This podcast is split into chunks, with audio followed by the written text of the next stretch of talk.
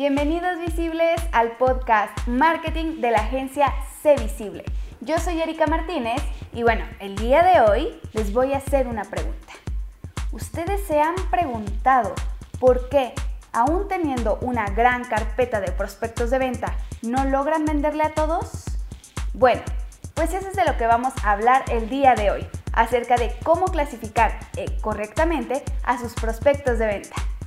Bienvenido a Marketing, Marketing, Marketing, la plataforma para conversar y debatir sobre la presencia de los negocios en el mundo digital, donde todos buscamos el mismo objetivo, ser visibles.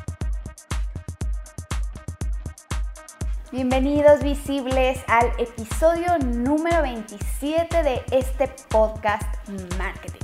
Este podcast que, bueno, semana con semana hemos estado aprendiendo muchísimo, muchísimo acerca de marketing digital, de ventas, de diseño, de un montón de cosas que esta agencia C Visible puede hacer por ustedes. Entonces, pues muchas gracias por estarnos escuchando el día de hoy. Les recuerdo, síganos en nuestras redes sociales, únanse a nuestro grupo Marketing para que ahí se enteren de este episodio antes que en todas las demás redes sociales.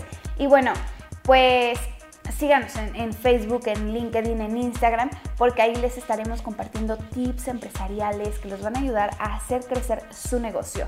Y bueno, pues hay que darle a este tema bonito y sabroso que como ya les anunciaba en esta introducción, vamos a hablar acerca de cómo calificar a tus prospectos de venta. Y bueno, yo sé que todos ustedes se han preguntado en algún momento de su vida, ¿por qué aún teniendo una gran carpeta de clientes no logran venderle a todos? Y es que es lo ideal, ¿no? O bueno, lo que todos queremos es pues venderle a la gran cantidad de prospectos de venta que tenemos. Pero eso lastimosamente no siempre se puede por la primera razón. Nosotros les comentamos en los episodios acerca de nuestro ebook de el alineamiento entre el, el departamento de marketing y el departamento de ventas. Recuerden que esto es algo muy, muy importante porque aunque los prospectos de, venta nazcan en el departamento de marketing, el, departamento de ventas tiene que hacer la magia, el departamento de ventas tiene que llegar y convencer y decir, sí, marketing te dijo que nosotros somos especiales, pero ¿sabes qué? Yo te lo voy a comprobar con esto. Entonces es cuando llegan y convencen y, bueno, hacen todo ahí su, su, rollo eh, mareador, por así decirlo. Pero eh, tienen que ir muy muy alineados, saber bien tanto ventas, qué es lo que está haciendo marketing, como marketing, qué es lo que está haciendo ventas. Porque si no, entonces aunque tengan 100 mil prospectos de ventas, no van a lograr ninguna. ¿Por qué? Porque pues es muy importante que ventas sepa que que lo que está haciendo marketing es primordial, ese enamoramiento que nosotros les contábamos en nuestros episodios del, ebook, ese enamoramiento es primordial para que cuando llegue a ventas, eh, ventas simplemente diga, pues yo sé que ya estás enamorado, entonces ven y acurrúcate conmigo. Entonces, todo esto es primordial, ¿no? Pero hay otras razones de las cuales les quiero contar y que ya se las conté también en nuestro ebook. Les voy a dejar la liga aquí abajo para que se vayan y lo descarguen porque realmente ya no les había contado acerca de nuestro ebook, pero nuestro voucher persona, nuestro voucher persona tiene mucho que ver aquí. No todos los prospectos de venta valen la pena. Y esto es la, pues, la premisa de este podcast. Aun cuando tengamos un montón, no todos valen la pena y no a todos hay que tratar de venderles. Entonces, bueno, ¿por qué, ¿Por qué esto? Les les voy a plantear un ejemplo famoso. ¿Qué pasa cuando tratamos de venderle zapatillas, zapatos de tacón, a hombres que buscan zapatillas deportivas? Para empezar, a lo mejor esto, em, ustedes dicen, no, pues es que generalmente los hombres no buscan zapatillas de tacón.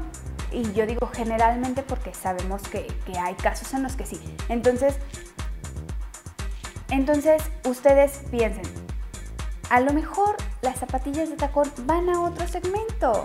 A lo mejor, a lo mejor sí a hombres, pero de otra edad. O a lo mejor Mm, si buscan zapatillas deportivas, pues hay que darles zapatillas deportivas. Entonces ustedes vean muy bien qué es lo que quieren sus clientes para poder ofrecerles productos. Si ustedes no venden zapatillas deportivas, pues entonces pásenlos.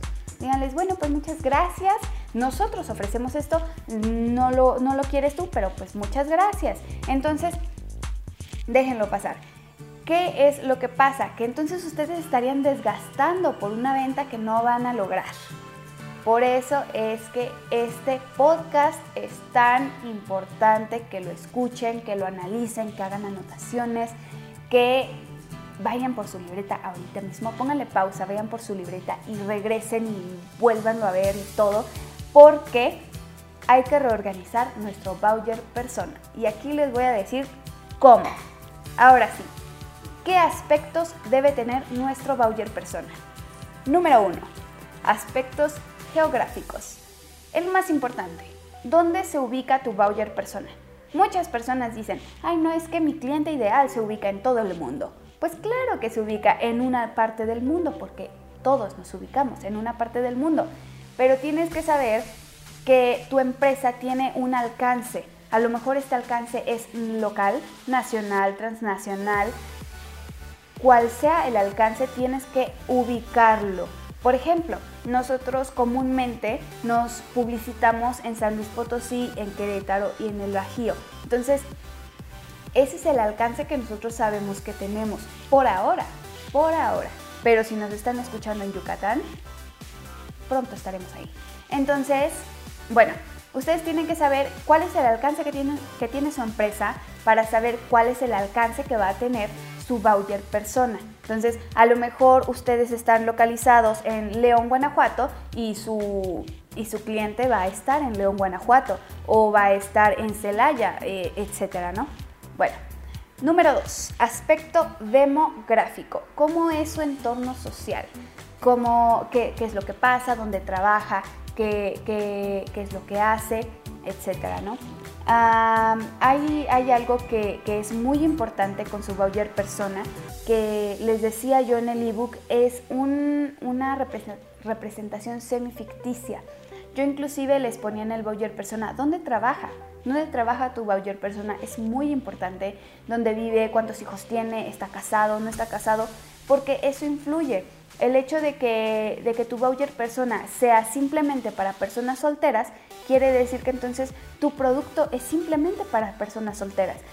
Eso, eso veando muy bien. Por, por ejemplo, si ustedes venden productos para fiestas de despedida de soltera, entonces a lo mejor la mayoría de sus productos van a estar situados para mujeres de 25 a 30 años que, que estén casadas o, recién casadas más bien o solteras. Casi todas las, despedidas de solteras son así. Entonces, piensen más bien, localícense en los zapatos de su cliente y piensen cómo sería esa, esa representación. Bueno, ¿qué sigue? Psicográfica. Esa es la más difícil, pensaría yo. ¿Pero por qué? ¿Qué es lo que le gusta a tu cliente? Y aquí vas a decir, bueno, Erika, ¿tú estás loca? ¿Cómo voy a saber yo qué le gusta a mi cliente? Bueno, pues para empezar, le tiene que gustar tu marca. ¿Qué más le va a gustar? Cosas relacionadas con tu marca. Entonces, si tú quieres que tu cliente se vuelva cliente frecuente, que se enamore, entonces tienes que hacer lo que le guste, cosas relacionadas con tu marca. Y a lo mejor le gustan otras cosas, por ejemplo, nosotros que somos una marca de, de una agencia digital, pues a las personas que a, nuestros clientes les gustan los, las páginas de emprendimiento, las revistas de entrepreneur, etcétera, ¿no? O a una marca de organización de bodas, a lo mejor le gusta a, las clientas, por ejemplo, páginas de despedidas de soltera, páginas para organización de, lunas de miel, etcétera qué es lo que le gustaría y muy, muy primordial aquí, qué le gustaría o cuáles serían sus intereses en Facebook. Porque aquí va algo otra vez más importante, que es cómo lanzar publicidad. Cuando ustedes le lancen publicidad a ese voucher persona, ustedes lo van a lanzar con respecto a sus intereses y esos intereses van a nacer con esta parte psicográfica.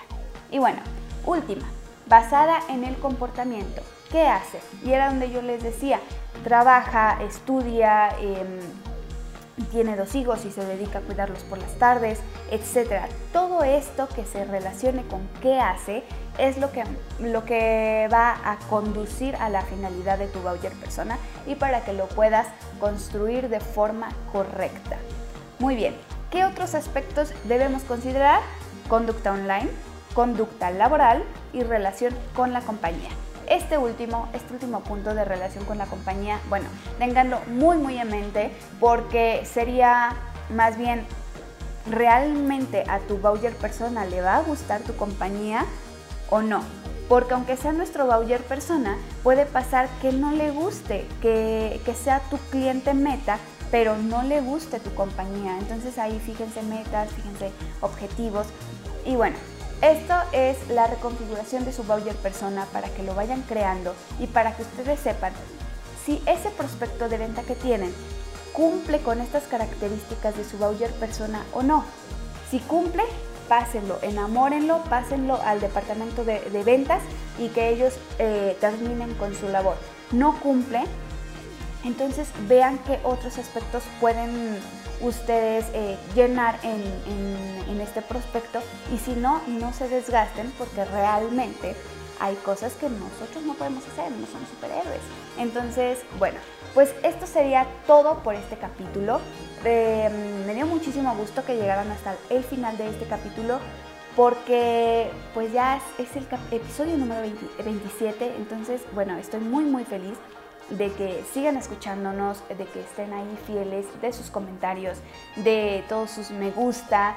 Hemos recibido comentarios en Instagram y bueno, la verdad estoy muy muy contenta por esto y para que nos sigan escuchando porque estoy muy feliz de estar aquí cada semana con ustedes, a veces yo, a veces Edgar y, y bueno, pues muchas gracias por estarnos escuchando, muchas gracias por llegar al final de este capítulo.